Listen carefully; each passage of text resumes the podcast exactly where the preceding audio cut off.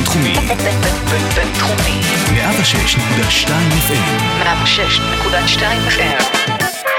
מאחורי כל צחוק. פודקאסט על קומדיה ומה שמאחוריה. עם אלדד שטרית. ברוכים הבאים למאחורי כל צחוק. לי קוראים אלדד שטרית, כיף שאתם איתנו. אם עוד לא עשיתם לנו לייק בפייסבוק, חפשו אותנו מאחורי כל צחוק פודקאסט. בעמוד יש עדכונים מאוד מאוד מאוד חשובים, מאחורי הקלעים של מה שקורה בפודקאסט, התייעצויות איתכם הגולשים ועוד מלא מלא תוכן מעניין. אני מאוד מאוד שמח לארח כאן היום באופן מפתיע את האיש שבזכותו הפודקאסט הזה קורה כאן ברדיו הבינתחומי בהרצליה. קוראים לו גידי ליבנה, הוא עושה סטנדאפ והוא אומן חושים, הוא התחיל מאומנות חושים ולאט לאט הבין שהוא גם מצחיק, ולדעתי עם הזמן הוא כבר עושה המון המון סטנדאפ בלי אומנות חושים, אז כמובן שנדבר איתו על כל זה. הסיבה שגידי הוא האורח שלי היום ולא מי שהיה אמור להגיע, שזה עמית חשאי שכבר היה כאן לפרק אחד ועבר טלטלות בחיים האישיים, ככה שמאוד רציתי להריח אותו כאן. לצערי זה לא קרה, כי קרה איזה משהו, אנחנו נגרום לזה לקרות שוב בקרוב. בכל מקרה, אני מאוד שמח שגידי יכל ככה להגיע, הוא היה בתוכניות שלי הרבה זמן, אנחנו חברים מאוד מאוד טובים. זהו, אנחנו נשמע עכשיו קטע של גידי, ומיד אחרי זה נצלול לשיחה איתו. מאוד אוהב לעשות סטנדאפ, אני חייב להגיד לכם, אבל הבעיה היא שמאוד מאוד קשה להתפרנס מסטנדאפ בארץ, אז אין ברירה, יש לי עבודה רגילה, אני קוסם. זה לא מצחיק. אני באמת קוסם, סליחה, יש כאלה שמעדיפים שיקראו להם אומן חושי. כמו שאמא שלי מעדיפה לקרוא לי, אכזבה. ככה היא קוראת לי, אכזבה לבנה, זה שמור לה בטלפון. זה כמובן מאוד מעליב אותי, כי אכזבה זה שם של בת. תמיד אנשים שואלים אותי, תגיד מה ההבדל בין קוסם לאומן חושים? אז אני אמרתי, חברים, אני הולך לשים לזה סוף אחת לתמיד, אני הולך לספר לכם מה ההבדל בין קוסם לאומן חושים. קוסם זה קוסם, כולם יודעים מה זה, אבל אומן חושים. אומן חושים זה מישהו שמשתמש בטכניקות כמו הסחת דעת ודברים מעולם הפסיכולוגיה, ומשלב אותם ביחד כדי ליצור את האשליה שהוא לא בתול. אז אני 29, חגגתי לא מזמן, ואני רציתי לעשות איזה משהו נחמד, איזו מסיבה קטנה בבית, הזמנתי את כל החברים אליי הביתה בשביל לעשות איזה משהו נחמד. הבעיה היא שכל החברים שלי הם גם מהתחום, הם קוסמים. אז יצא שבמולדת שלי הזמנתי הביתה 20 קוסמים. כדי שלא נמשעמם, הבאתי גם בן אדם רגיל, שיבוא, יעשה לנו הפעלה. זה היה נורא נורא מגניב. עשינו דוח שנתי. הראה לנו דברים רגילים לגמרי. כן. טוב, אז זהו, ואז קיצור, על מה שהראיתי לך אף מילה. לא, לא, זה לא מוקלט, אחי. אתה עושה לי פתאום זה עכשיו, שכאילו אתה מתחיל את הפודקאסט בהקלטה, ובלי שאני יודע... אבל אל תדאג, לא הקלטתי את התוכן המסווג. לא הקלטת אותו? או שחתכת אותו בעריכה אחר כך. אני לעולם לא יודע. אם לא תתנהג יפה, זה יהיה בשידור. גידי, המלך, אחי, איזה כיף שבאת. איזה כיף שהזמנת אותי. בהתראה קצרה אמנם. כן, אני תמיד שמח להיות אופציה ב'. אתה לא אופציה ב', יש לי רשימה ארוכה, ועמית שהיה צריך להגיע, ביטל, כי הוא עשה איזה משהו, לא יודע, מותר לדבר, אסור לדבר על כלום עד עכשיו בפרק הזה. אבל... עזבו, אין מה, אנחנו לא נדבר על כלום בפרק הזה, אפשר לחבות עכשיו. אבל אני רק רוצה להגיד, במאמר מוסגר, שיש לי רשימה של כמה חברים מאוד טובים מהתחום, ואתה ביניהם, שאני שומר לי לימים, אתה יודע, הרי ככל שהפודקאסט מתקדם, יש יותר מאזינים. אז באיזשהו אופן בזבזתי... עזוב, אז מה אנחנו מדברים עכשיו? תזמין אותי עוד 10 שנים, אחי. גם. נראה לך שאני לא מתכוון, כל עוד יש לזה מאזינים, אני ממשיך, גם אם אני אביא אנשים לסבב שלישי ורביעי. מעולה. אז אני חייב לציין ששוב, תמיד מציל אותי. זה לא פעם ראשונה. היה לנו גם את ההופעה בברילן שבאת... אוי ואבוי, זה היה הופעה או בית משפט זה היה? זה היה אחד הזויים. זה היה הופעה כל כך קשה, נראה לי לא דיברת איתי איזה חצי שנה אחר כך. לא, אתה זוכר מה היה לי באותו יום? לא, אני רק זוכר את הפיצות שלהם, זה אני זוכר. הפיצות היו מזעזעות, אבל באותו יום גיליתי על ההיריון. נכון, ואני גם גיליתי לך על ההיריון. נכון, שנינו גילינו אחד לשני על ההיריונות. ההבדל בינינו היה שאתה מאוד מאוד רצית, ואצלי זה בא הכי לא מתוכנן בעולם. אז לפני שנצלול, אני רק אפרגן לך עוד קצת, ונגיד שאתה אחד האנשים בתחום הזה שאני הכי אוהב. תודה. אחד הכי מוכשרים, וכל מה שקורה איתך בזמן האחרון מגיע לך. דיינו. בוא נדבר עליך עכשיו. מה אני יכול לספר? אז בוא נמשיך במסגרת הפרגונים. הפודקאסט הזה, אני אמרתי בפתיח, אתה סידרת לי את האכסניה המדהימה הזאת של הבן תחומי. הבן תחומי זה מקום מדהים. אני שמחתי לעשות את החיבור, אבל עשיתי את החיבור, כי היה לך קונספט מדהים לתוכנית. אני זוכר שניסית את זה במקום אחר, וזה התמסמס שמה, ואמרתי, בונה, זה פאקינג רעיון מדהים, אחי. אז יש פה את הפסיליטי הכי מדהים בעולם, שבאחד הגלגולים שלי גם עבדתי פה, אז עשיתי... עבדת פה כשהיית סטודנט. הייתי סטודנט לתקשורת פה, כן, ועבדתי, עבודת סטודנט שלי היה פה בחדר ליד, איפה שהמפיקת השידורים יושבת שם ממורמרת מאוד. אז אני גם ישבתי שם ממורמר מאוד. למה? איזה סיבה יש לסטודנט של הבן תחומי להיות ממורמר? לא יודעת, המשמרות פה של המפקשייה, זה עד איזה 11 בלילה אתה צריך להיות פה, אם אתה לא חותך לפני הזמן. אני אזכיר לך איך החיים הבוגרים נראים. למקרה שסטודנטים שמאזינים לנו חושבים שהחלק הרע זה ההווה שלהם. החלק הרע הוא העתיד, סטודנטים יקרים. אני לא רוצה לדכא אתכם, אבל אנחנו גם עובדים עכשיו ב-11 בלילה להזכירך. אבל זה מבחירה. כן. אבל אני גם מקבל שעות שינה ספייר, אני יכול לישון עד מתי שאני רוצה, טוב שזה היה רלוונטי לפני חודש. כן, זהו. עכשיו יש ילדה בת חודש, אז הלו"ז שלי קצת יצא משליטה. קצת. אבל לא, זה, מכל העבודות במרכאות הרגילות שהיו לי עד שפרסתי כנפיים לעצמאות, העבודה שהכי נהניתי בה הייתה פה ברדיו, ללא ספק. אני חושב שכמעט כל משרת סטודנט היא סבבה, כל עוד אתה יכול ללמוד במהלך המשמרת למבחנים. גם נכון, אבל גם פה יש לך נקודות השקה עם אנשים סופר מגניבים ואקלקטיים ומוכשרים. פה גם הכרתי כמה חבר'ה שבזכותם גם נכנסתי לסטנדאפ אחר כך, אז זה הכל קשור להכל. אני באתי פה במגע עם אנשים כאלה מגניבים ומוכשרים, שהיה לי ממש ממש כיף לעבוד פה. כן, האמת, אז שוב, תודה על זה שהפודקאסט הזה קורה פה. תודה לך. הרבה תודות לך. אני גם מקשיב לכל הפרקים, אתה יודע את זה, אני שולח הודעות אחר כך. כן, אז אתה אמור לדעת שהסאונד טוב כבר בפרקים. זה נכון. ככה אני יודע מי שומע, מי שכותב... למי שרק עכשיו מצטרף לשיחה שלנו, אז אני פשוט עקצתי אותו על זה שרציתי לבוא לפה פיזית ולהעלות את המיקרופון של המרואיין, אבל מסתבר שזה בעיה שטופלה כבר בפרקים שלפני זה, אז כל הכבוד על העירונות. אז איך אתה מגדיר את עצמך היום? אומן חושים וסטנדאפיסט? יש חשיבות להגדרה? תלוי בפני מי. קודם כל, אתה יודע, אנחנו עוד מעט ב-2020, כל ההגדרות הבינאריות האלה, זה לא הולך ברגל. היום יש ספקטרום של בין אומן חושים לסטנדאפיסט, וכל אחד ממקם את עצמו איפה שהוא רוצה. ותשובה רצינית, תלוי מי שואל. אני בחיים שלי מרגיש יותר מחובר לקומדיה ולסטנדאפ, שבתוכה, במרכאות, גימיק שלי זה הקסמים.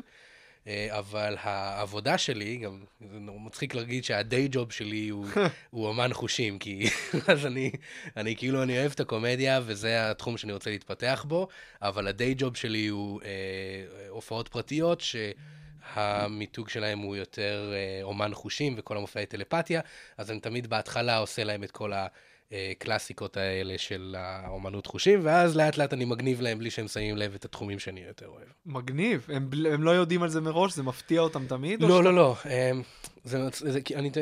כשאני הולך להופעות פרטיות, אני מספר להם שאני גם סטנדאפיסט, והמופע עצמו הוא באווירה קומית יותר, אבל המופע שלי שאני עושה באירועים פרטיים ואירועי חברה, הוא שונה מאוד מאוד ממה שאני עושה בסטנדאפ, כי בסופו של דבר יש לך לקוח בקצה השני, שאתה צריך לרצות אותו. כן.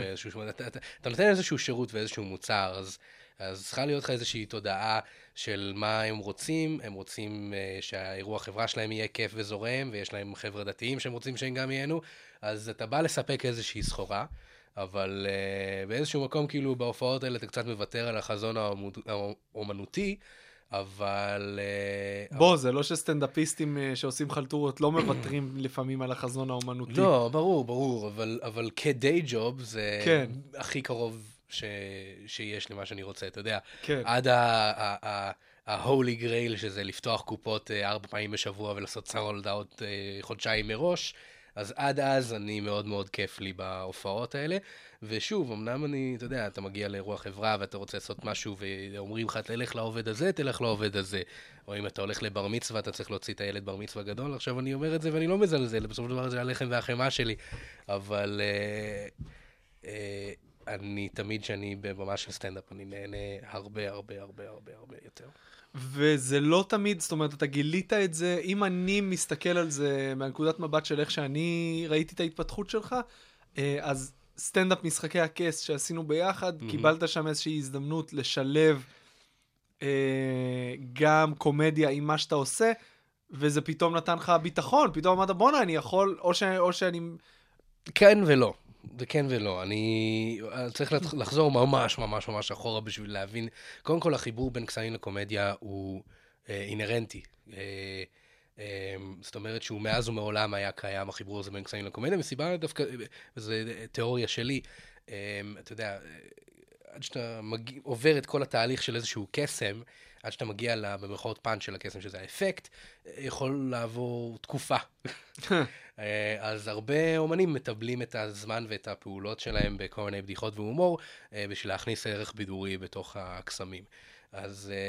יש היום אומני חושים מצליחים שלא עושים את זה בכלל, שפשוט עולים ועושים... זה עניין של סגנון, אתה יודע, זה כמו שיש מוזיקאים שהם עושים רק מטל, ויש מוזיקאים שהם עושים מוזיקה קלאסית, ויש כאלה שעושים שירים מצחיקים. כן. אז יש אנשים, יש לי חברים מאוד מאוד מוכשרים, שאני מאוד אוהב, שהמופע שלהם הוא עמוק ויצירתי ומדהים, והוא לא מבוסס על הומור. אני מניח ששוב...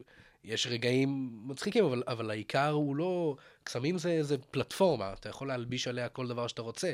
אתה יכול שזה יהיה מרגש, אתה יכול להיות שזה יהיה מצחיק, אתה יכול לעשות מה שאתה רוצה, כמו מוזיקה למעשה.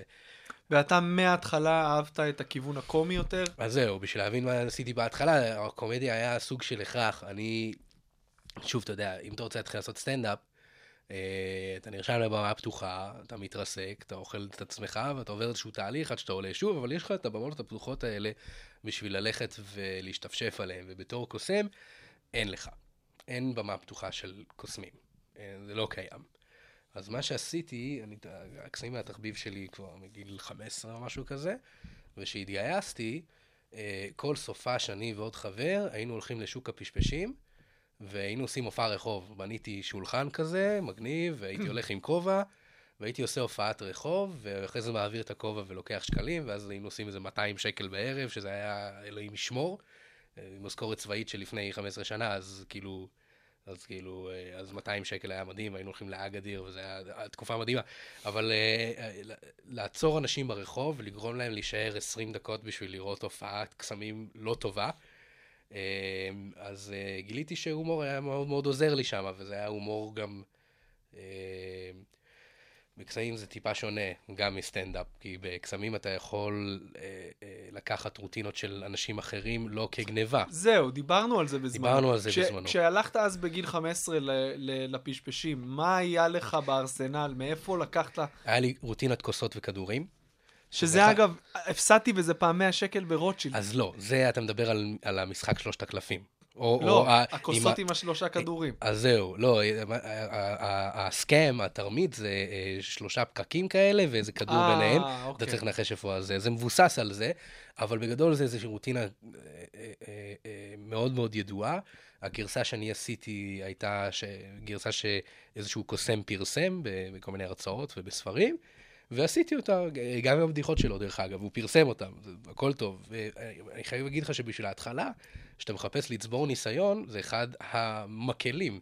תחשוב שהיית יכול לעלות עכשיו בסטנדאפ, אמנם יש לנו את האגו ואת הסיפוק של לכתוב את הדברים האלה בעצמנו, אבל בתור קוסם אתה מגיע עם רוטינה של מישהו אחר שאתה יודע שהיא עובדת, ועכשיו זה רק להשתפשף עליה. עכשיו באיזשהו שלב, בתיאוריה, אתה אמור לגדול מהרוטינות האלה ולהתפתח. אני רוצה להאמין שעשיתי את זה, אני לא עושה שום דבר מהדברים האלה יותר, לא שזה לא מוסרי, הוא פרסם את זה ומותר להשתמש, אבל אני חושב שכמו בכל אומנות, אתה צריך להביא את עצמך ולהביע את עצמך ולעשות את הדברים שהם אתה. אז איך אתה עושה את זה? מה, איך כותבים קטע חדש? זהו, שהייתי בן 17 לא כל כך עניין אותי. עניין אותי קודם כל לצבור שעות במה של כאילו לעשות קסמים. אז הייתי יוצא לרחוב, הייתי עושה את כל הבדיחות האלה, הייתי עושה את הרוטינה הזאת, ואנשים היו משאירים לי שקל, 2, 5 שקלים, אז פעם אחת מישהו השאיר לי 200 שקל. שטר של 200 שקל. וואו. כאילו. אז זהו, אז כאילו את זה עשינו איזה שנה, שנתיים או משהו כזה. זה היה כיף לא נורמלי, ואז באמת התחלתי להתפתח קצת יותר, התחלתי ליצור קצת יותר דברים משל עצמי, הייתי מאוד מאוד אוהב קלפים ודברים כאלה, ואני מאוד מאוד אוהב זריזות ידיים עם קלפים, ויש לי כל מיני דברים ורוטינות שאני בניתי ואני יצרתי, ואחרי זה הייתי מופיע איתם, הייתי עובר באירועים פרטיים ובר מצוות וחתונות בין השולחנות, והייתי עושה להם את זה, וגם שם, דרך אגב, אתה יודע, שאתה נופל על בן אדם באמצע האירוע, שהוא לא יודע מי אתה, אז לא מציגים אותך ערב טוב, קבלו את אלדד שטרית. אתה מעלה למישהו לשולחן, ואתה עכשיו צריך לשכנע אותו, לראות את הקסמים שלך ל-10 דקות הקרובות, כדי שהלקוח יהיה מרוצה. אז גם שם זה לא פשוט. אז הומור זה תמיד משהו שלי עזר לשבור את הקרח ולהכניס את הקסמים האלה. זה גם בערך הפעם הראשונה שעליתי על במה של סטנדאפ, גם בגיל הזה, 18-19. איזו במה זאת הייתה? זה היה במקום... אני אצנזר קצת שמות, כי זה לא סיפור... אוקיי. זה לא סיפור כל כך טוב. אז זהו, אז כבר היה לי כמה רוטינות שהם שלי, והיו לי כמה בדיחות שהם שלי, ובכל הדברים האלה, בכל ההופעות האלה, היה לי קשה להיות מסחרי, והיה לי כל מיני בדיחות, אתה יודע, קצת גסות וקצת לא במקום, ואמרתי, יאללה, נעלה במה פתוחה של סטנדאפ. נרשמתי, עליתי, אני זוכר מי היה לפניי אפילו, ספונדר היה לפניי, פירק להם את התחת, דרך אגב, היה מדהים, אנחנו מדברים ב-2007 או 2008. ואז עליתי פעם ראשונה, עשיתי בדיחות, כל מיני בדיחות איומות שבחיים לא, אני לא מפחד להגיד אותם, כי זה כאילו פוטנציאל שיימינג נוראי, אבל דממה מבוכה, ואז עשיתי איזשהו קסם שמישהו בוחר קלף, ואני לא מצליח למצוא אותו, אז אני אומר לו, טוב, גם ככה זה על הזין שלי, ואז הייתי פותח את הרוחסן ומוציא את הקלף שלו. עכשיו זה מצחיק, שמה זה לא.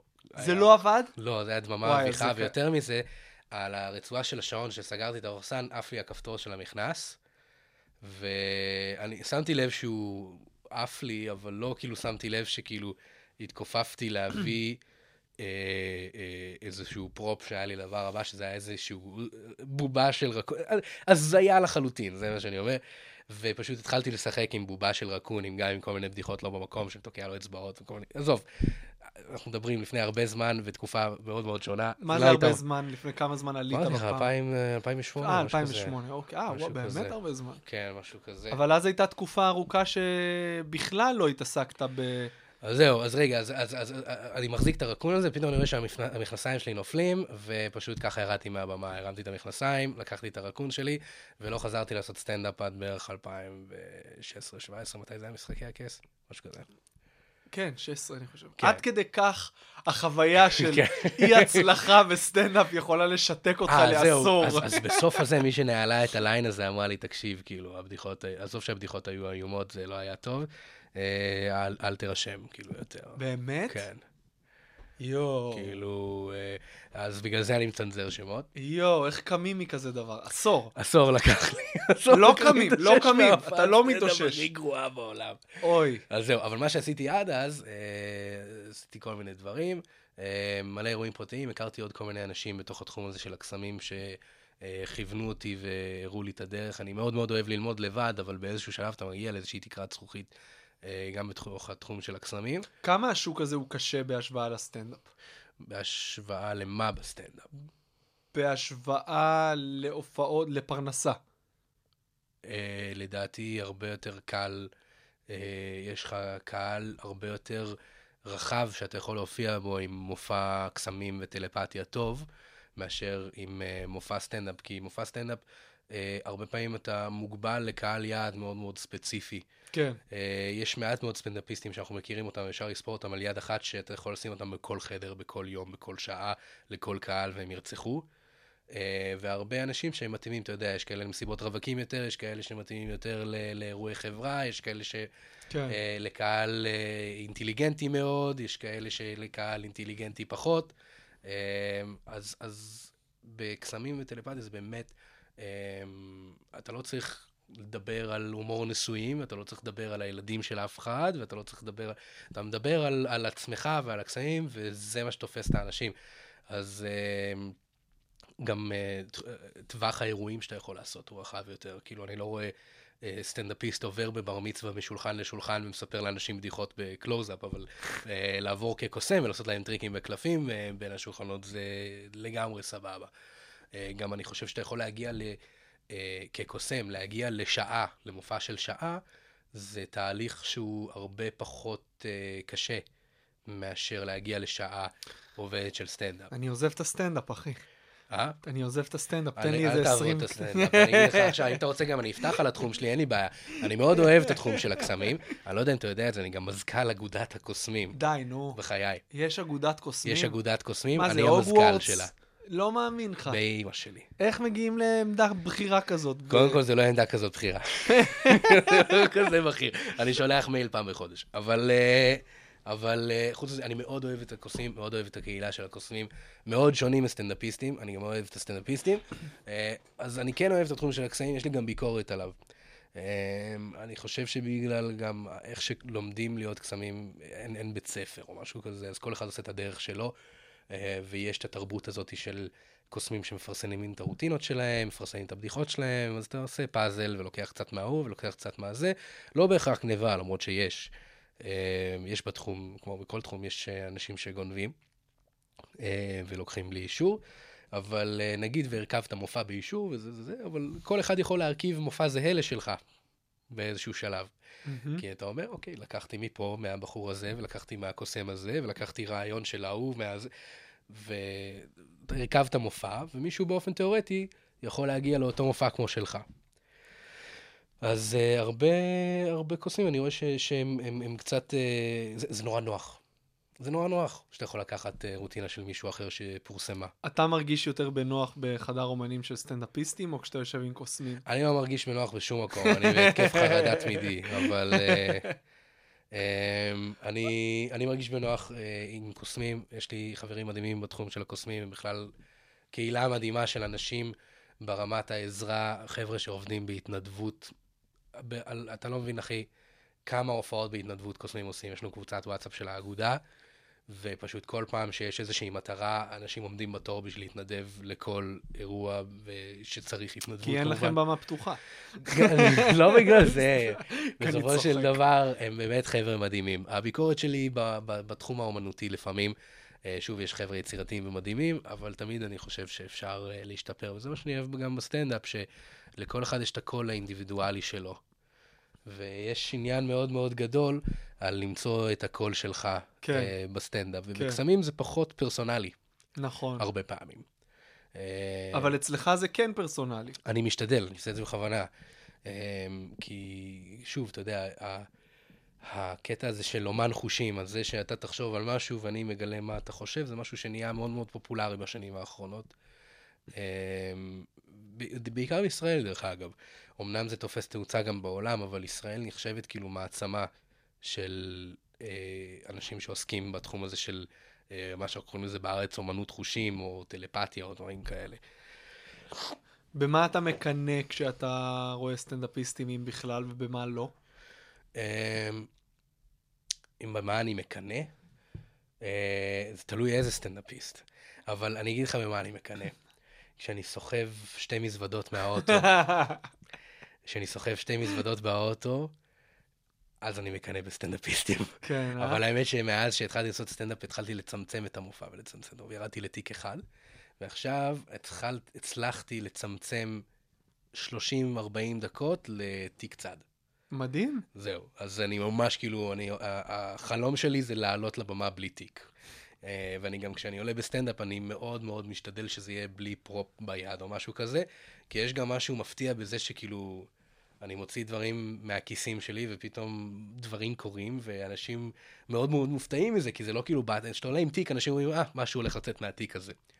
אבל כשאני עולה עצמי ערום, מתחיל לספר את הבדיחות, ולאט לאט חושף את זה שאני קוסם, ומתחיל לשלב את הקסמים בתוך הסטנדאפ, אז זה נהיה מפתיע יותר בעיניי, כי אתה עולה עם תיק, הם יודעים מה לצפות. אתה חושב שהיכולות שלך כאומן חושים התחדדו בזכות הזמן במה שלך במועדון הסטנדאפ? להפך, אני חושב שהיכולת שלי במועדון הסטנדאפ השתפרה מהניסיון שלי כאומן חושים, כי אני חושב שעשיתי מלא הופעות סופר קשות בתנאים הכי גרועים שיש במשך כמעט 15 שנה, ואז הגעתי לסטנדאפ והופעות גרועות כבר לא הפריעו לי עדיין, כאילו, אגו נפגע שלא צחקים מהבדיחה, זה כואב, זה, אבל יש לי את השעות טיסה האלה מההופעות שחישלו אותי לאורך השנים, אז דווקא ההפך הוא לדעתי נכון. ואיך אתה מסתכל על התחום? כאילו, אתה מרגיש כשאתה מסתכל על הסטנדאפ מבחוץ, כשאתה מסתכל עליו כמתבונן שמגיע מעולם אחר, מה אתה רואה בעולם הזה שכל כך... קודם כל, אני אסתכל כבר מבפנים בתוך הסטנדאפ. ברור, אני מתכוון, אבל שעדיין יש לך, אתה כאילו מגיע, אני לא אגיד כאוטסיידר, אתה לגמרי נמצא שם, אבל עדיין יש לך, הדיי ג'וב שלך שונה מאוד מהדיי ג'וב של מי שמופיע איתך. זה נכון, אבל אני גם עושה איזה שהם צעדים בתוך ההופעה הקומרשל שלי, שהיא תהיה קצת יותר דומה לסטנדאפ. אז ואני עושה את זה בשביל עצמי, אז כאילו, בהתחלה של המופע אני אראה את כל תחשוב על שם, זה השם, תחשוב על מספר, זה המספר. אחרי זה רבע שעה של כאלה שהם הבינו שאני כבר יודע את העבודה, אז אני אתחיל לקחת אותם לכיוונים קצת מוזרים יותר. עדיין לא ברמת ההזיה שאני עושה בהופעות סטנדאפ, אבל עדיין מגניב ומספק גם בשבילי. כשאתה עולה עכשיו במועדונים בסוף שבוע, כמה מזה, אתה עובד בכלל על קטעים חדשים לרוטינה שלך הרגילה, או שזה רק סטנדאפ? הפסקתי לעבוד על ההופעה הרגיל לפני בערך 2-3. כל מחשבה שיוצאת היא מוכוונת בדיחות, וגם קסמים שאני חושב עליהם, הם קסם כבדיחה. זאת אומרת שאם הקסם הוא לא מצחיק באופן טבעי, מעורר איזושהי תגובה הזויה שמביאה צחוק, או הוא פלטפורמה לבדיחות בפני עצמו, אין לו כל כך זכות קיום בהופעת הפנטזיה שלי כרגע. זאת אומרת שאני רוצה שגם הקסמים שלי, בלי הקומדיה הם לא יחזיקו, ואני רוצה שהכל יהיה קשור להכל. זאת אומרת, לעשות קסם ועל הדרך לספר בדיחות שלא קשורות, זה מוזר. אני רוצה שהקסם עצמו או יהיה מצחיק, או הזוי, או שיעורר איזושהי תגובה של צחוק בפני עצמו. כמה מרחב תמרון יש לך לאלתורים במסגרת המופע שלך? זה קורה בתחום הזה? זה קורה. אני, בסגנון האישי שלי, אתה יודע, יש כאלה שמדברים עם הקהל ומאלתרים, ויש כאלה שנצמדים לטקסט שלהם. אני, בסגנון האישי שלי, נצמד לטקסט שלי. אני לא נהנה כל כך לדבר עם הקהל. אני יכול, כקוסם, אני יוצר את האשליה שאני מדבר עם הקהל. אבל כאילו... כשאני אומר אלתורים, אני לאו דווקא מתכוון עם הקהל, אני מתכוון במסגרת הרוטינה שלך, אם פתאום, לא יודע, אני לא... מלא פעמים אני יוצא מברוכים וכאלה, מה למשל, כשבדיחה לא מצחיקה, או שקסם לא עובד, או מה? לא, שקסם, שפתאום, לא יודע, אפילו, נגיד אצלי, דווקא בימים טובים, יש פתאום איזשהו מרחב תמרון גדול יותר בתוך הטקסט, ואז אני מאלתר. אני מדבר על הקטע עצמו, בלי קשר לקהל. אם יוצא לך, אם ברגע שיש לך קטע לרוטינה שלך, זה הקטע וזהו, או שבלייב לפעמים קוראים שם דברים שמשתנים? כשאני עושה רוטינה, כשאני עושה קטע, זה נאמבר או רוטינה או whatever, אני יודע איך אני מתחיל, אני יודע איך אני מסיים, וכל בדיחה או פעולה בתוך הקסם, או בדיחה או one-liner, מקדם אותי אל הסיום שאני יודע שאני רוצה להגיע אליו. כשזורקים אותי, זה אחד החולשות שלי, שזורקים אותי החוצה מהטקסט הזה, ועם הקשב וריכוז, זה עלול לשלוח אותי, ואני עלול לפספס את הפואנטה שהגעתי אליה. עכשיו, לפעמים זה לא כל כך נורא, כי לפעמים יוצאים לך דברים מגניבים גם מהאילתור, אבל אני רוצה להגיע איפה שאני רוצה להגיע, ואם זורקים אותי מהמסלול הזה, אני יכול להתעצבן קצת. ראיתי את זה קורה. כן. אבל זה בסדר, כי זה עניין של סגנון, וגם זה אחד הדברים החשובים בקומדיה, לדעת במה אתה טוב ובמה אתה לא. יש אנשים מעולים בלאלתר עם הקהל וליצור את האנרגיה הזאת, ויש אנשים שהם טובים בלעשות דמויות, ויש אנשים שהם טובים בלכתוב בדיחות structured וזה, וכל אחד יש לו את הסקיל שלו. אני מאוד אוהב את התהליך של הכתיבה, אני מאוד אוהב בדיחות קצרות ומחודדות, ואם לפעמים זורקים אותי מהתסריט שלי, זה עלול לפגוע בזה. כן. אני למשל גרוע בלעשות דמויות ודברים כאלה, אני ניסיתי את זה, כי אני כל הזמן בוחן את הגבולות האישיים שלי, אני פשוט גרוע בצורה בלתי רגילה בלעשות דמויות, זה לא עובר אמין, כי אם אתה לא טוטלי לזה ב-100% זה עובר כחוסר אותנטיות וסונים אותך. מה היה בסטנדאפ משחקי הכס שהיה כל כך קסום מבחינתך? אז זהו, אני תמיד עשיתי מופע קסמים או טלפתיה או whatever, כאילו שהוא תמיד היה לי זיקה לקומי בפנים. המופע משחקי הכס, שדרך אגב, איך שהגעתי לבגע גם מעניין, עבדתי פה ברדיו, ברדיו היה פה את התוכנית גיק אאוט, עם ינאי ואבנר ונעמה, וינאי הביא אותי לסטנדאפ משחקי הכס. אז אני למדתי גם סטנדאפ משחקי הכס, אז קודם כל תודה לינאי. ובסטנדאפ משחקי הכס אני למדתי שיש לי, שאני יכול לכתוב בדרישה, וזה היה נורא מגניב, כי נתנו לי נושא סופר ספציפי, שזה משחקי הכס, ואז עשיתי לעצמי כל מיני תרגילי כתיבה, אוקיי, איך אני עכשיו יכול לקשר בדיחה לנושא הזה, איך אני יכול לקשר קסם לנושא הזה, וכאילו, זה היה יציאה הראשונה מאזור הנוחות שלי. ואז אמרתי, אוקיי, אם אני יכול לכתוב, אם אני יכול לכתוב בדיחות וקסמים בהשראת משחקי הכס, למה לא לעשות את זה גם על גם תחומים אחרים, היה סטנדאפ משחקי אקססה, שזה היה ספינוף, שזה קסמים לסטלנים. זה מצט. אז זהו, ואז התחלתי לקחת, אמרתי, אוקיי, סבבה, אז לקחתי נושאים שהם מהחיים שלי, ואז כתבתי קסמים לזה. כשאתה אומר כתבת קסמים, כתבת קסם מאפס, או שהחלת איזה שהם חוקים על רעיון? קשה מאוד להמציא קסם מאפס. יש רשימה סופית של אפקטים של קסמים שיכולים לקרות. משהו יכול להיעלם, הוא יכול להופיע. הוא יכול להיות משוגר למקום אחר, שמבחינה פילוסופית הוא נעלם במקום אחד, מופיע במקום אחר, אז זה אותו דבר כמו השניים הראשונים. הוא יכול לעבור דרך משהו אחד למשהו אחר, אז הוא כאילו נעלם בצד אחד, מופיע בצד השני, אנחנו עדיין רק בשתיים. שוב, אני לא אעבור על כל הרשימה הזאת, אבל יש רשימה סופית של אפקטים. פעם בכמה שנים מישהו מביא איזו הברקה מטורפת, ובמידה והוא משחרר אותה, אז זה שייך לעולם. משחרר את מה? איך זה עובד?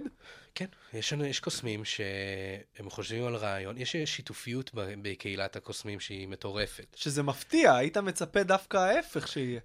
אז זהו, אז יש כאלה שהם שומרים, אם יש להם משהו טוב הם שומרים אותו קרוב, זה לגמרי מקובל ולגיטימי ואין בעיה. ויש אנשים שהכיף שלהם הוא להשאיר את החותם הזה, כי בקסמים יש ספרות מדהימה, דרך אגב. זאת אומרת שיחסית לכמות הקוסמים בעולם, כמות הספרים והדיווידים וההקלטות רדיו שמדברות ומלמדות קסמים, הם לא פרופורציונליות לקהילה. איך אתה מסביר את זה? אני חושב שקוסמים הם אגו-מניאקים, והם רוצים שיהיה את הקרדיט שלהם גם אחרי שהם מתים, והם רוצים להיות הבעלים, כי הם יודעים שאחרי שהם ימותו, כולם יקחו להם את הרעיונות בכל מקרה, אז הם כבר מעדיפים לפרסם את זה כדי שהשם שלהם יהיה על זה. אבל זה שאתה אומר לשחרר רעיון, שוב, אני לא יודע איך לבנות. לשחרר רעיון אני מדבר על סוד של קסם או רוטינה מסוימת או... אם אני עכשיו בלי שום ניסיון קורא ולומד, אני יכול לבצע את זה? זה פשוט ברמה הביצועית? לא. בדיוק, אז יש פה גם איזשהו ניסיון שאתה צריך להביא. יש פה סקיל שאתה צריך לרכוש, ואני בכלל לא מדבר על קריזמה ועמידה מול קהל וכל זה, שחייב להיות מדהים אצל... כאילו קוסם בלי קריזמה, אני לא יכול לדמיין את זה. זה בעיה, כי קסמים, שוב, אני אוהב קסמים, אבל קסמים בפני עצמם הם לא תמיד הכי מעניינים, זה מי שעושה אותם. בדיוק. אז מה הסקילס שצריכים? בוא, תעבור, יש זריזות ידיים, כמו שאמרת. זריזות ידיים זה לא בדיוק מה שאתה חושב, זה לא שהידיים זזות כל כך מהר, זה מכלול של טכניקות שבאמת אתה צריך איזושהי מיומנות מוטורית באצבעות. שוב, יש הרבה אימונים, זה מצריך הרבה אימונים. כשהייתי ילד הייתי מתאמן ברמות, כאילו שעות ביום. שעות ביום. עם השנים כבר אין לי כוח. אבל, אז מה שלמדתי עד איזה גיל 19, אני יודע ממש טוב, ומדי פעם שאני צריך ללמוד משהו חדש, אז אני עושה איזשהו מאמץ, אבל כבר אין לי את הזמן ואת הכוח להתאמן על זה. קורא לך שקסם נכשל? שכאילו משהו? זה כל היופי.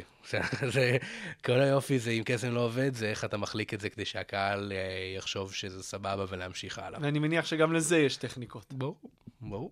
יש לך, כמו בסטנדאפ, שבדיחה לא צוחקים, אז יש לך בדיחה על זה שלא צחקו. אותו דבר, הם קסמים. איזה נקודות השקה חוץ מאגומניה, כי יש בין סטנדאפיסטים לקוסמים? שאנחנו גם נהיה פילוסופים קצת. בדיחה וקסם במהות שלהם הם מאוד מאוד מאוד קרובים. קוסם משתמש בכל מיני הסחות דעת, בין אם זה מילולי או ויזואלי, או כל המילים שהוא אומר, אז הוא משתמש בהסחות דעת כדי להסתיר ממך כל מיני חתיכות אינפורמציה, כדי שאתה תוכל להרכיב איזשהו סיפור, שבסופו של הסיפור זה אתה תחווה הפתעה. סבבה, כי אם אתה תראה איך אני עושה את הקסם, שיגיע ההפתעה, האפקט עצמו, אתה כבר לא תופתע ואתה לא תחווה קסם. ובדיחה זה די דומה, כי זה אותו דבר.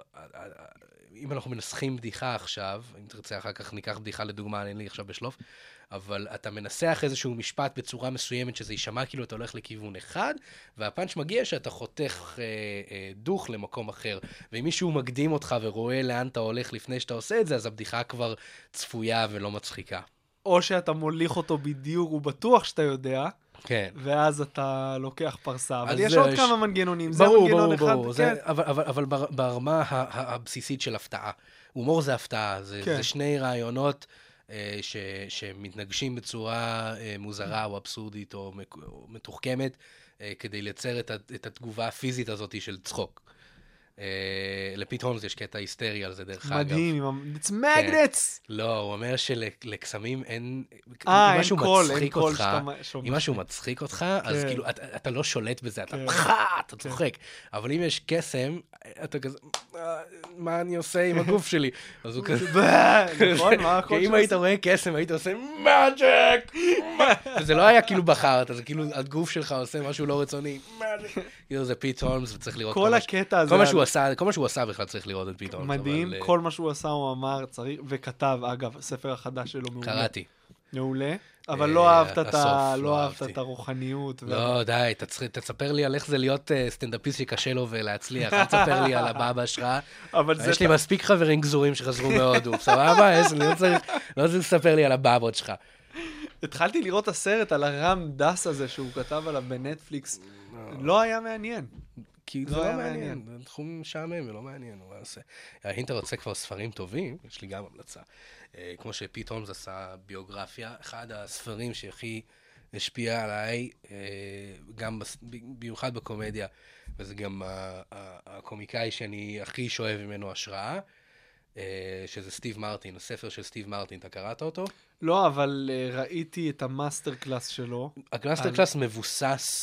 על חלק מהדברים בספר, הוא כן יש שם איזה חזרתיות, אבל הספר הוא פשוט כל כך אישי, וזה כאילו אתה כל כך, כל בן אדם שעסק באיזשהו סוג של פרפורמנס הזדהה איתו, אבל הדרך שלו גם התחיל כקוסם, עשה הסבה לקומדיה, פרש מהקומדיה, עשה זה, לא משנה, הצלחתי למקם את עצמי איפשהו שם וממש ממש הזדהיתי איתו, אבל בלי שום קשר.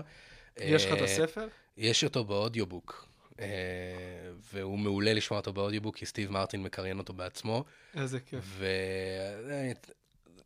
וכל מי שעוסק בקומדיה, בקסמים, כל סוג של פרפורמנס לדעתי צריך לקרוא, כל זה Born Standing Up של סטיב מרטין. זה פשוט, באודיובוק זה 4-5 שעות, ואני פשוט, אני שמעתי אותו כבר 3 פעמים. תרשמו. הרבה פעמים מבקשים ממני לינקים לדברים שאנחנו מדברים עליהם בתוכנית, ואני אומר, אני אעשה מרוכז. דעתי, אתה יכול לעשות לינק אפילייט אפילו, לקבל על זה קצת, you know, אסור לך לשווק פה. אני אוהב את זה. אסור לך גם לשווק את זה שאנחנו לא נדבר עליו, שנמצא בעמוד פייסבוק שלך, נכון? אני אומר בפתיח, כנסו לעמוד הפייסבוק, חברים. יש שם דברים מעניינים, כמו איך לתת לי כסף. כנסו לעמוד הפייסבוק. כאילו, לך אסור להגיד את זה, אבל לי מותר, נכון? אני ממליץ לכולכם להיכנס לעמוד הפייסבוק של אלדד, לתת לו מלא כסף. עמוד הפייסבוק מאחורי כל צחוק פודקאסט. אלדד, לא, אסור לך לשווק. אני אשווק אותך. אני לא אומר כלום. 20%. אבל אתה איש שיווק מדהים, גידי, זה למדתי עליך מהר מאוד. למה? למה אתה חושב את זה? יש משהו יהודוני בתפיסה. סתם, אני אוהב להביך אותך. אין לי ביסוס לזה. לא רואים אותי מסמיק ברדיו, אז בדיחה עליך. אין לי ביסוס מעשי, אבל נתת לי כמה טיפים טובים בעבר. אני חושב שגם מה שעכשיו דיברנו עליו בעמוד הפייסבוק, דיברנו על זה? מה, על זה שאפשר לתת לך כסף בעמוד פייסבוק? זה נשמע לא טוב. איך קוראים לזה, פטריה? זה נשמע לא טוב. כן, זה רק כאילו יש לך סקס קאם כזה, שאתה רוקד. אבל לא, אבל באמת זה פודקאסט מדהים, ואני ממליץ לכל מי שאוהב זה לתמוך בו איך שרק אפשר. גידי, היית לפני כמה שנה זה היה גוט טאלנט כבר? הפרק שודר בדצמבר, שנה שעברה, הוא צולם איזה חצי שנה, כמה חודשים לפני זה. היינו יחד במיונים? לא, היית בעונה הראשונה במיונים, אתה עברת ואני לא. כן? ואז חזלשו אותך, ובעונה השנייה, אני לא יודע אם הלכת. הם התקשרו אליי ואמרתי להם, די, אתם שוב תביאו אותי ל8 אודישנים ותגידו לי שעברתי, ואז לא יקרה כלום, ואני אהיה עם ציפייה, אלדד, אתה מתקדם שלה, ואני כזה, וואו, משהו יקרה טוב, וזהו, ואף אחד לא מדבר איתך, ורק כשאתה שולח אס-אמס, תגידו, מה, כן, אז... כן, תוכנית ריאליטי. כן, זהו. אז איך הייתה לך החוויה? אפשר להתחיל מהסוף, התוצאה הייתה, היה קטע ממש ממש טוב, שצונה ממש טוב, וזוכרים אותו ממנו בכל מיני, בעיקר בבר מצוות, אבל... אבל זה, היה לזה ערך שיווקי ל... כן, כן, תשמע, בסופו של דבר יצא קטע ממש מגניב, שאני ממש אוהב, הדבר הכי שאני לא אוהב בו, שאני לא יכול לעשות את הקטע הזה בהופעות של מי שמכיר את זה, למזלי, קהל היעד הוא נורא ספציפי. איזה קטע זה, תזכיר לי? אני לא יכול להגיד. אתה לא יכול להגיד לי את אוקיי, בסדר. אם אני אגיד, זה אגיד את הסוף, אבל משהו ש... אני מכיר אותו, אבל ראיתי אותו. נשאר על פנטומימה. נכון. נשאר על פנטומימה, בסדר? אוקיי, סבבה. קטע נהדר. אז זהו, כאילו אני סוד, כאילו אתה לא יכול להיכנס ליוטיוב לעשות גוט טאלנט, גידי ליבנה, קטע שלו. תאמין כמה אנשים עצלנים היום, אני מאמין שאיש אחד מכל המאזינים יעשה את זה. אז זהו, באיזשהו מובן, אני שמח שצילמתי את הקטע הזה, אבל אני מבואס שאני לא יכול לעשות אותו בהופעות, הוא היה סוגר של ההופעה שלי. אני עדיין עושה אותו לפעמים, רק שאני, כאילו, יש לי שאלת גישוש בתחילת המופע, אם יש חבר'ה שמכירים את הקטע, כאילו לא כזה, מי ראה אותי בגוט טאלנט? לא, זה לא היה ככה, יש לי דרך עדינה לעשות את זה. ואם לא מכירים, אז תמיד יש לי את זה בתיק, אחד הקטעים אהובים עליי. בכלל יש את הקטע הזה של סטנדאפיסטים, ברגע שעשיתי את הקטע בטלוויזיה, אז אתה שורף אותו לנצח, זה בי. עבדתי עליו כל כך הרבה זמן שהוא יהיה מושלם בשביל הטלוויזיה. תשמע, אני חושב שאם זה לא באמת מתפוצץ ומגיע לאיזה מיליון צפיות, באמת שאני ראיתי... יהיה ל-600,000 צפיות. מדהים, מדהים, אבל אני ראיתי סטנדאפיסטים שעולים עם קטעים שקיבלו אנס, והקהל... אין שום סיבה שלא. הקהל לא זוכר, הוא רואה כל כך הרבה. שוב, שחר מעלה כל שבוע 12 דקות, הוא לא יעשה את זה בהופעות, כי זה באמת מגיע הוא גם לא צריך. אבל בדרך כלל אני רואה סטנדאפיסטים עושים קטעים שעלו, וזה סבבה, הקהל לא מגיב ראינו את זה, אנחנו מכיר. אין את האווירה הזאת בחדר. אז בעצם, כשאתה היום, אני לא יודע כמה כוח עדיין יש למדיום הזה של הטלוויזיה והריאליטי, אבל...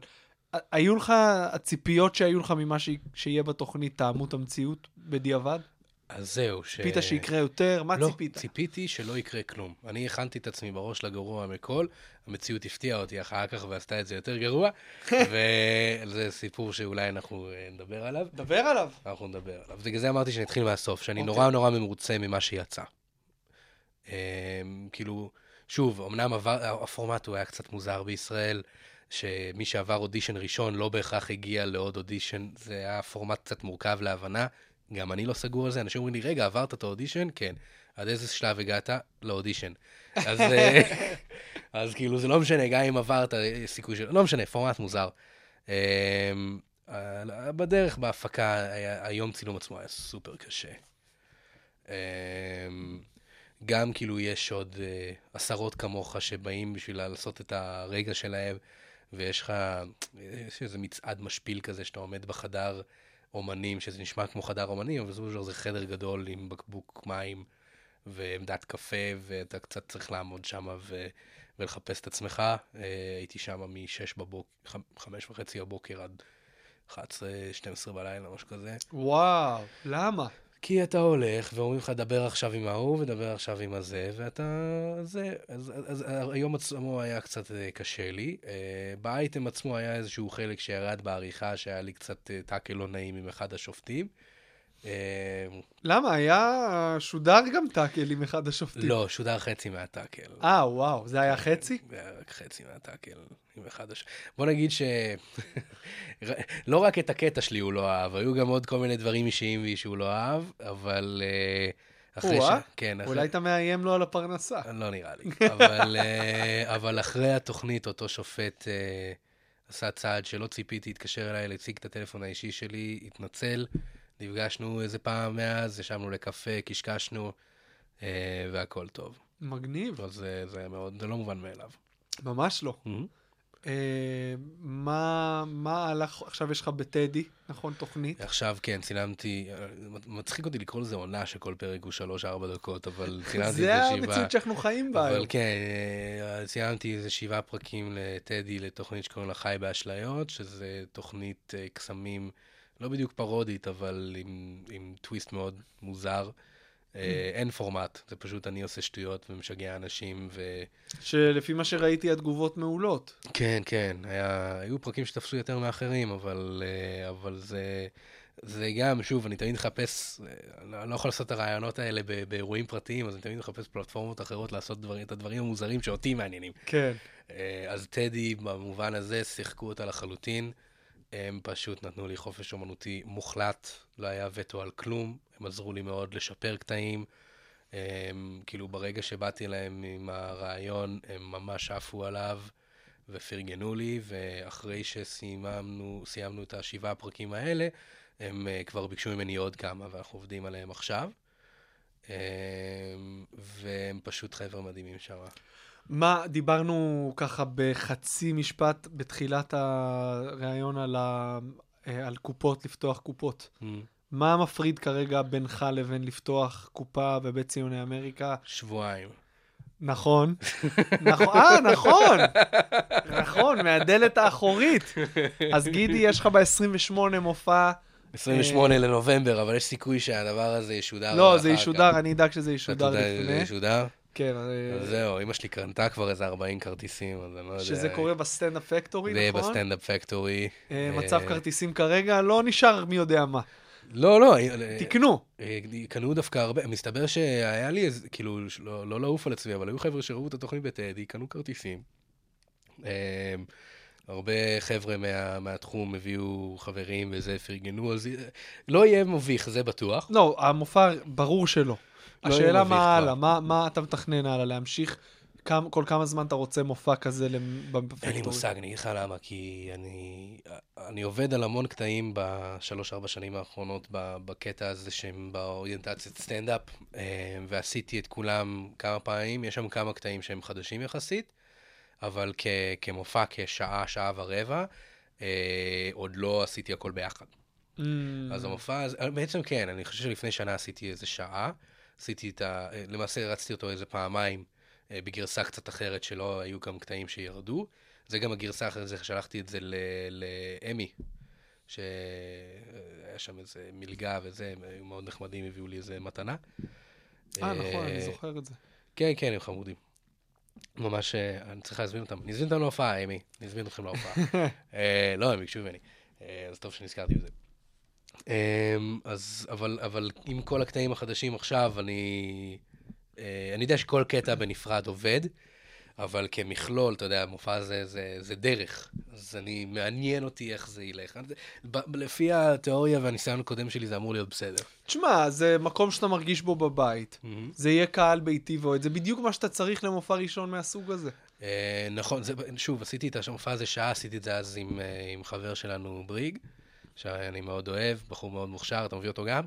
בריג יהיה כאן, הוא חי בסרט שהוא יראיין אותי בפרק 100 פה, לפני שהוא יגיע כאורח. לא, אז בריג מלך, ועשיתי את התופעה הזאת באיזה ינואר או משהו כזה, זה היה אמור להיות חצי-חצי, בסוף עשיתי שעה. אבל... איך הלך? אז זהו, היה ממש ממש טוב, היה ממש ממש כיף. ואז, אבל הדבר היחידי שלא כיף בלארגן הופעה זה להביא קהל. כי, שוב, זה גם שיחה שאפשר לדבר עליה בנצח, בסטנדאפ, שאנשים התרגלו לראות סטנדאפ בטלוויזיה ובנטפליקס וביוטיוב, ולצאת מהבית, קשה לאנשים להוציא אותם להופעות. קשה להוציא אנשים בכלל, ובצדק. יש בבית הכל. זה בכלל, אני רואה כל מיני דיונים וכל מיני קבוצות, תגידו מאיזה סטנדאפיסט ישראלי הכי מצחיק, ואז כל מיני היפסטרים, אין כזה דבר סטנדאפ מצחיק. אני לא אוהב סטנדאפ. בישראל הכל גרוע.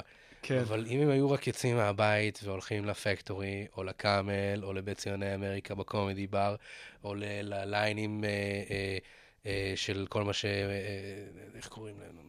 כל מה שמצחיק בעולם, אבל הערב הסטנדאפ מיותר. תקשיב, יש כל כך הרבה חבר'ה מוכשרים ומדהימים, שכל פעם שמישהו קורשם את זה, אני כאילו נעלב בשם כל התחום. אני לא חושב שהיה פרק שלא אמרתי את זה, אבל אני אגיד את זה שוב, הדור שגדל כאן עכשיו, הדור שהתחיל ב5-6 שנים האחרונות, זה דור שהולך, כאילו שוב, גם עכשיו רואים את הפוטנציאל ואנשים מדהימים, אבל בעוד 10, אני אומר הכי הרבה, עוד 10 שנים, התוצאות של כל הכישרון והזמן במה הזה, כבר לא יהיה אפשר להתעלם מזה.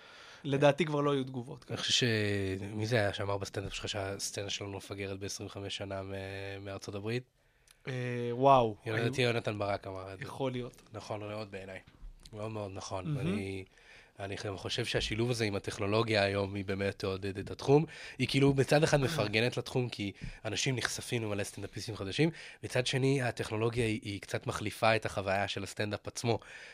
אז אומנם הרבה יותר אנשים נחשפים ליותר סטנדאפיסטים, אבל פחות אנשים יוצאים מהבית. ועדיין סטנדאפ זו אחת האומנויות היחידות, אם לא היחידה, שהקסם שלה בלייב, זה לא כמו ההבדל בין לראות סרט בקולנוע לבין לראות סרט בבית.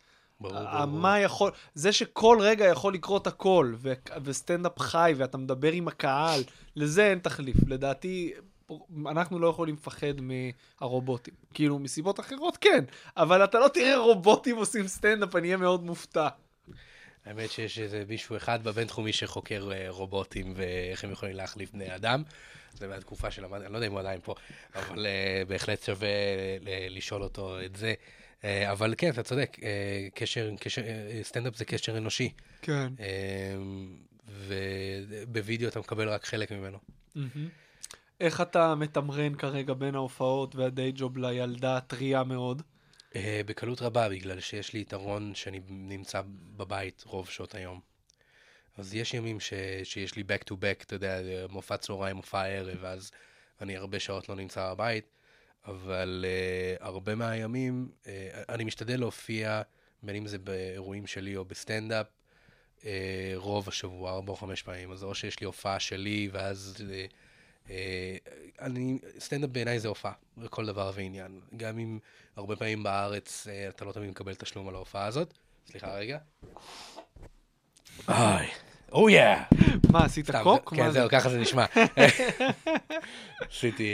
עשיתי צינון.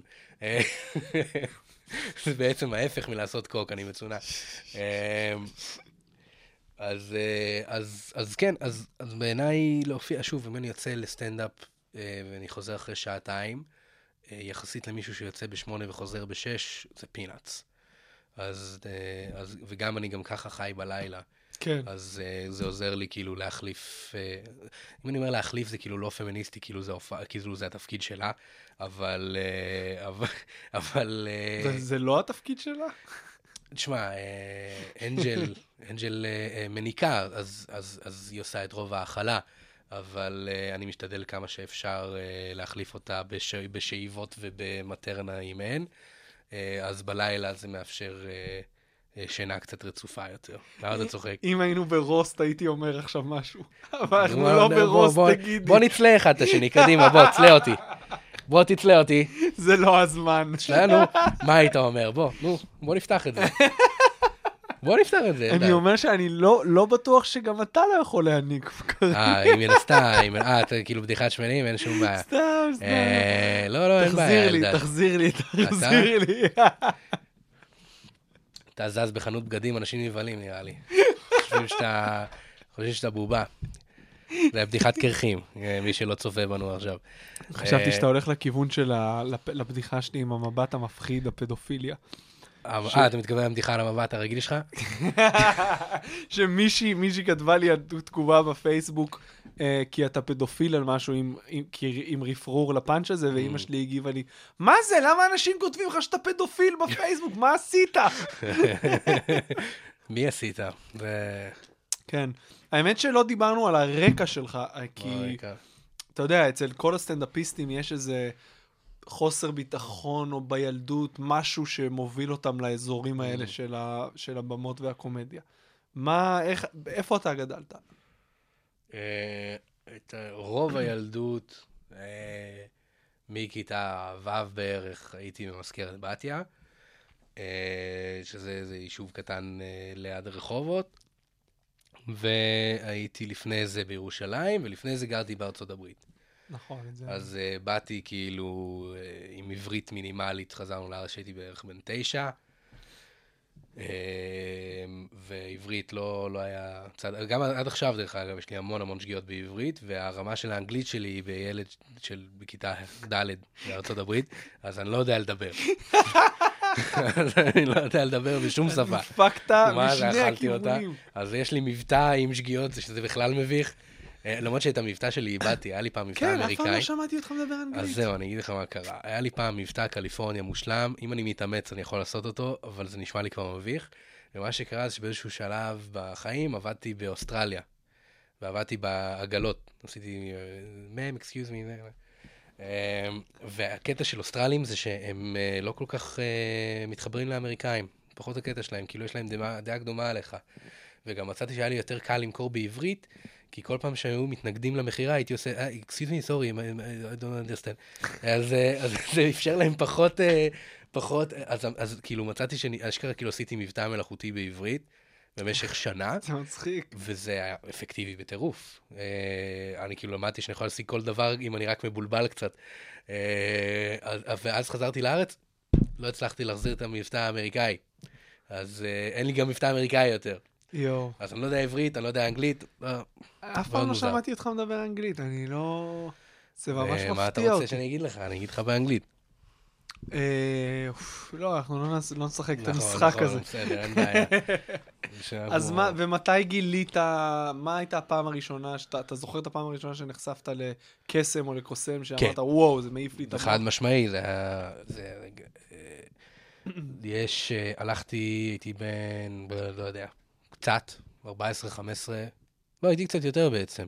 כבר היה לי איזו התעניינות קצת בטריקים וקלפים, תמיד היו לי ערכות של קסמים וכאלה, וכבר ידעתי איזה כמה דברים, אבל זה תמיד היה בגדר תרביב כזה, ואני חושב כבר ב-16-17, הלכתי ברחוב במזכרת בתיה, שלא קורה כלום במזכרת בתיה, ופתאום היו מצלמות וזה, אז באופן טבעי באתי והסתכלתי, ובדיוק צילמו שם תוכנית של נמרוד הראל, התוכניות הראשונות שלו. ואף לי התחת, כאילו ממש אהבתי שם, אפילו אחרי זה חיפשתי אותו במיילים וזה, ובגדול הוא ענה לי גם באיזשהו שלב, אני חושב שאפילו יש לי את המיילים האלה, אני אגיד לך למה אני יודע שיש לי אותם. והוא כיוון אותי, הוא אמר לי, עזוב, כאילו אם אתה רוצה לדעת מה אני עושה, תהיה קוסם, באיזשהו שלב אתה תבין. שזה היה נראה כאילו נפנף אותי, אבל כבר היה לי איזושהי זיקה לקסמים, אז באיזשהו שלב הצטרפתי לאגודת הקוסמים ולמדתי עוד קצת קסמים, והכרתי עוד כל מיני אנשים שכיוונו אותי. ומונית למזכ"ל. ובסופו של דבר התקדמתי, זה אני עושה בית הקלפים. ליאור מנוע מאחוריך, תיזהר, אני עושה לך עכשיו פוטש. ליאור מנוע זה נשיא אגודת הקוסמים, איש מאוד מאוד יקר ומוכשר וותיק. עוד מופיע? מופיע, בטח, נותן בראש. אחד האנשים, גם הוא אחד ההשראות הגדול שלי, דרך אגב, החיבור בין קסמים לקומדיה, לא יודע אם היית פעם בהופעה שלו, האיש קורע מצחוק. ראיתי בטלוויזיה בשנות ה-90, אבל... בשנות ה-90 היה לו את תוכנית הקסמים הראשונה בישראל, את קלף חזק, אבל האיש קורע מצחוק, הוא כאילו היסטרי. אני לא יודע אם היית בהופעה שלו אף פעם, אבל הוא קילר, הוא קילר. עוד מישהו שהשפיע עליי הרבה זה לוסטיג, מאיר לוסטיג, אתה מכיר אותו? כן. הוא בכלל, בלעדיו, אני לא חושב שהיה לי מופע.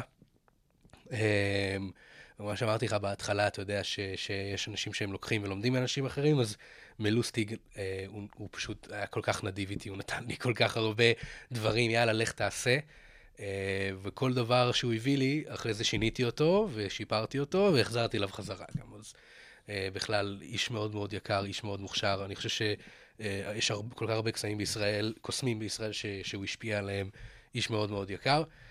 זהו, רגע, איפה הייתי לפני זה? התחלנו, אוקיי, אז נמרוד הראל, אחרי זה כמה שנים עבדתי איתו גם. היה לו איזו הופעה, הייתי שם, ניהלתי לו את הלוגיסטיה של הקסמים. וגם ממנו שבתי הרבה השראה, אבל נחשפתי אליו עוד לפני שהתוכנית יצאה, ראיתי את הצילומים, זה פשוט סקרן אותי בטירוף. וגם אני חושב בגלל זה גם יש כל כך הרבה קסמים שהם גברים, אין כל כך הרבה נשים, הם כמעט נשים. לא, זה בגלל הפטריארכיה וה... לא, זה לא בגלל הפטריארכיה, לדעתי להפך, אני חושב שגם... אני כמובן צוחק, זה בגלל שהן לא מוכשרות. אבל... אלדד. הייתי חייב, רוחו של אלעד גלעדי נמצאת פה. וואו, בן אדם, זה לא קול, אחי, זה בדיחה שלי, זה קטע שלי מה שאתה עושה עכשיו. זה בכלל לא דומה לי החיקוי הזה. בכלל לא דומה לי החיקוי הזה, אני לא מבין מה אתה עושה אותו. זהו, רגע, סליחה, חזרתי, איפה הייתי? הבנתי את עצמי לרגע. אין נשים בתחום. אז זהו, כי בתור ילד, הרבה קוסמים מאמצים את התחביב הזה של הקסמים בגיל ההתבגרות, שהם מנסים למשוך תשומת לב של אנשים. להרבה נשים בגיל ההתבגרות אין את הבעיה הזאת, אז כאילו, אני חושב שהתחום הזה מתפספס להן. זה חבל, לאחרונה דווקא צצות המון קוסמות מאוד מאוד מוכשרות, עדיין יש מעט מאוד. תקשיב, אם קמה עכשיו אתיופית, לסבית, אומנית חושים שעושה סטנדאפ. וואו, אחי. היא לא צריכה להיות טובה. תסתתר. היא רק צריכה להופיע. קודם כל, אני בטוח שתהיה מצוינת, כי היא יכולה לעשות כל דבר שהיא רוצה. כן. אבל זהו, אז עשיתי איזה פה. כשלמדתי, היה לי אחד הקורסים, העבודת גמר שלי היה מה קרה לנשים, לאן נעלמו הנשים. בתחום הקסמים, או התת כותרת היה, מקומה של האישה הוא בקופסה. כמה קיבלת? 100, אחי. יפה. 100. לא, כי היו לי שם טיעונים ממש טובים. גם הטיעון הזה של הרבה קוסמים מאמצים את התחביב הזה בגיל ההתבגרות, כשהם מנסים למשוך את תשומת לב, בין אם זה חברתית של כולם, או ספציפית להרשים נשים. לפי ההיגיון הזה היו הגיטריסטים. זה נכון, ודרך אגב, יש המון גיטריסטים, ומעט הרבה פחות גיטריסטיות. זה בגלל שיש אפליה בתחום הזה. נכון, או שאתה חושב שהן גם לא מנגנות טוב, ואתה בכלל רוצה ללכלך על 51% מהאוכלוסייה. חס וחלילה. אז זהו, אז עוד משהו שזה גם, אתה יודע, קסמים זה כזה, זה מאוד כוחני, אתה צריך להיות קצת בולי בשביל להיות... כן, כי יש איזה כזה של, יאללה, כולם שקט עכשיו, תקשיבו אולי, תראה, ספחה עריכה, תוציא את זה, הנה פה, הנה שם. ואני לא אומר שאנשים לא יכולים לעשות את זה, אני חושב שקהל עוד לא מוכן לזה. אני חושב שקהל יש איזושהי אפליה לא מודעת שקשה לו לקבל אישה בתפקיד כזה. אז אני לא אומר שזה מצב טוב, אני אומר שזה משהו שקיים וצריך להיות מודעים אליו. אבל קיצור על זה אני יכול לנצח, אבל אז זהו, אז איך התחלתי קסמים, איכשהו הגעתי לדבר הזה. לפני שאני מחזיר אותך לאישה ולילדה, אתה כמאזין, אתה יודע עם איזה שאלה אנחנו מסיימים?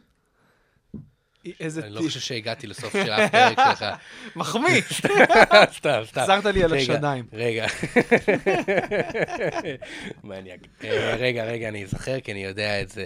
איזה טיפ יש לך לומר למישהו שרק עכשיו... אז זהו, אני לא יודע איך לנסח את זה. גם מצחיק אותי שאתה אומר כל פרק ברוכים הבאים. ברוכים הבאים. אבל הם כבר בבית, אתה זה שהגעת, הם הפעילו אותך. אבל... לא, אבל הם נכנסו לעולם שאני יצרתי. לא. ברוכים הבאים. אתה נכנסת לעולם שלהם.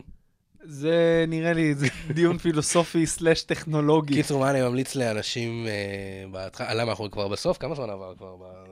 1:03. מה אתה מדבר? בוא'נה, זה יהיה פרק מהארוכים. זה יהיה מהארוכים. אם לא תגיד לי, תחתוך את זה, הכל טוב. לא, אני לא חושב שאמרתי פה משהו שאני מתבייש בו. לכלכתי קצת על תחום הקסמים, אבל זה הביקורת לגיטימית. ממש לא לכלכת. אני אוהב את תחום הקסמים, אבל יש לי ביקורת כמו כל דבר שאני אוהב, גם בסטנדאפ. פוליטיקאי. כן ולא.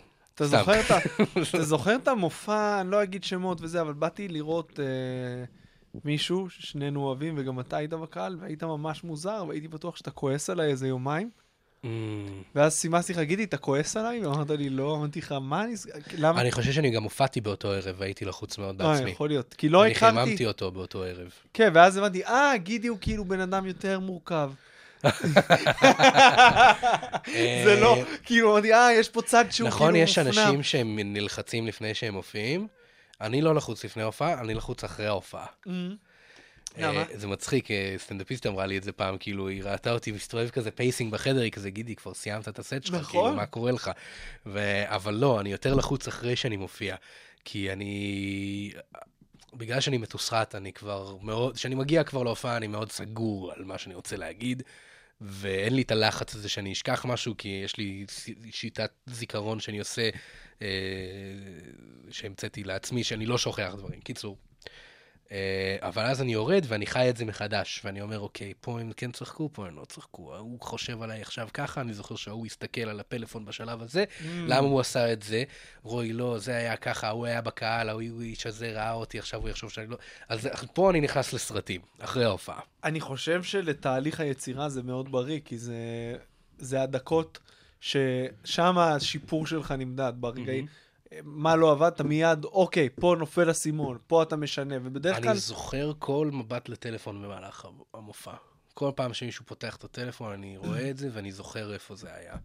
כי ממישהו פותח את הטלפון, הוא אומר, אוקיי, מה שקורה פה עכשיו לא מעניין, בוא נראה את החיים הרגילים שלי. כן. וזה אומר שאיבדת את הבן אדם הזה ברגע הספציפי הזה. יש גם אנשים שיש להם בעיה שהם מכורים, אבל אני לא מאשים את האנשים. כן, הם נקראים, זה נקרא אנושות. כן. בוא לא ניכנס. אז איזה טיפ היית נותן למי שרוצה להיות אומן חושים? להיות אומן חושים או להיות סטנדאפיסט? להיות גם אומן חושים וגם סטנדאפיסט. זה היה איזה פעם...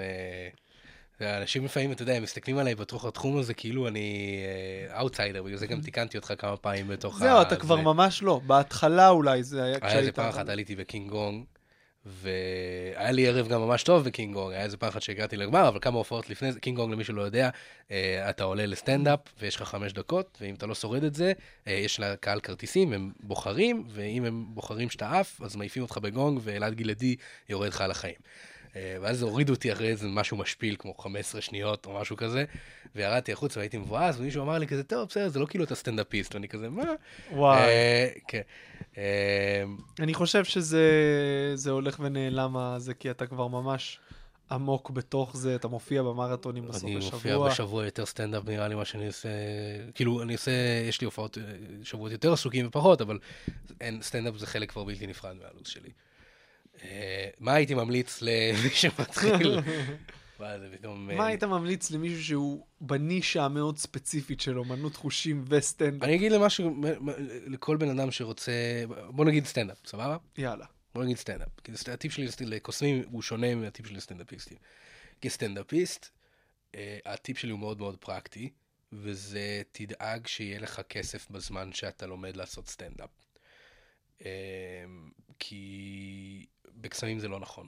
בקסמים אתה יכול לעבוד ולהשיג הופעות כשהמופע שלך לא 100. זה מעניין. אני לא יודע להסבר של זה, אבל בגלל איך שתחום הקסמים מתפתח, ואיך שאתה מתפתח בתחום הקסמים, אתה יכול להגיע לשעה לפני שאתה אפוי ב-100%. לא אומר שאתה גרוע, לפני שאתה בשל ומצאת את הקול שלך, עדיין יכולה להיות שלך שעה לא רעה בכלל, שתעבוד מצוין באירועים פרטיים מאוד מאוד ספציפיים, אתה יכול להשיג הופעות, כשאתה קוסם, מתחיל. קורה, אין עם זה שום דבר שלילי בעיניי, אני חושב שזה מדהים. לי היה את הפריבילגיה הזאת, ועדיין יש לי את הפריבילגיה לעשות את ההופעות האלה בזמן שאני עושה סטנדאפ. כי סטנדאפיסט זה, עד שאתה מגיע לשעה המסחרית שלך, יכולים לעבור שנים. סביר להניח שיעברו שנים. כן. ולכן אתה צריך את החופש הכלכלי בשביל שיהיה לך חופש אומנותי. והטיפ הזה סופר פרקטי. Don't quit your day job. גם בתור קוסם, על שמבססים את ההופעות שלכם וזה שזה פרנסה, לדאוג שיהיה לכם איך להתקיים.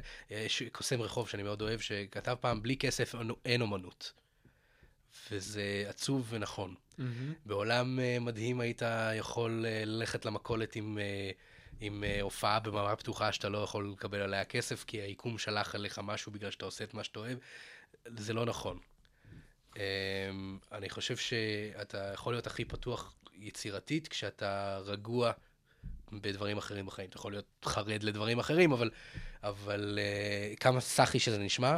זה נכון, אחי. תדאג לכסף בזמן שאתה מתפתח אומנותית. גידי, המלך, תודה רבה רבה רבה שבאת. תודה שהזמנת אותי. לגידי יש מופע ב-28/11, זה יום חמישי הקרוב. בסטנדאפ פקטורי. סטנדאפ פקטורי.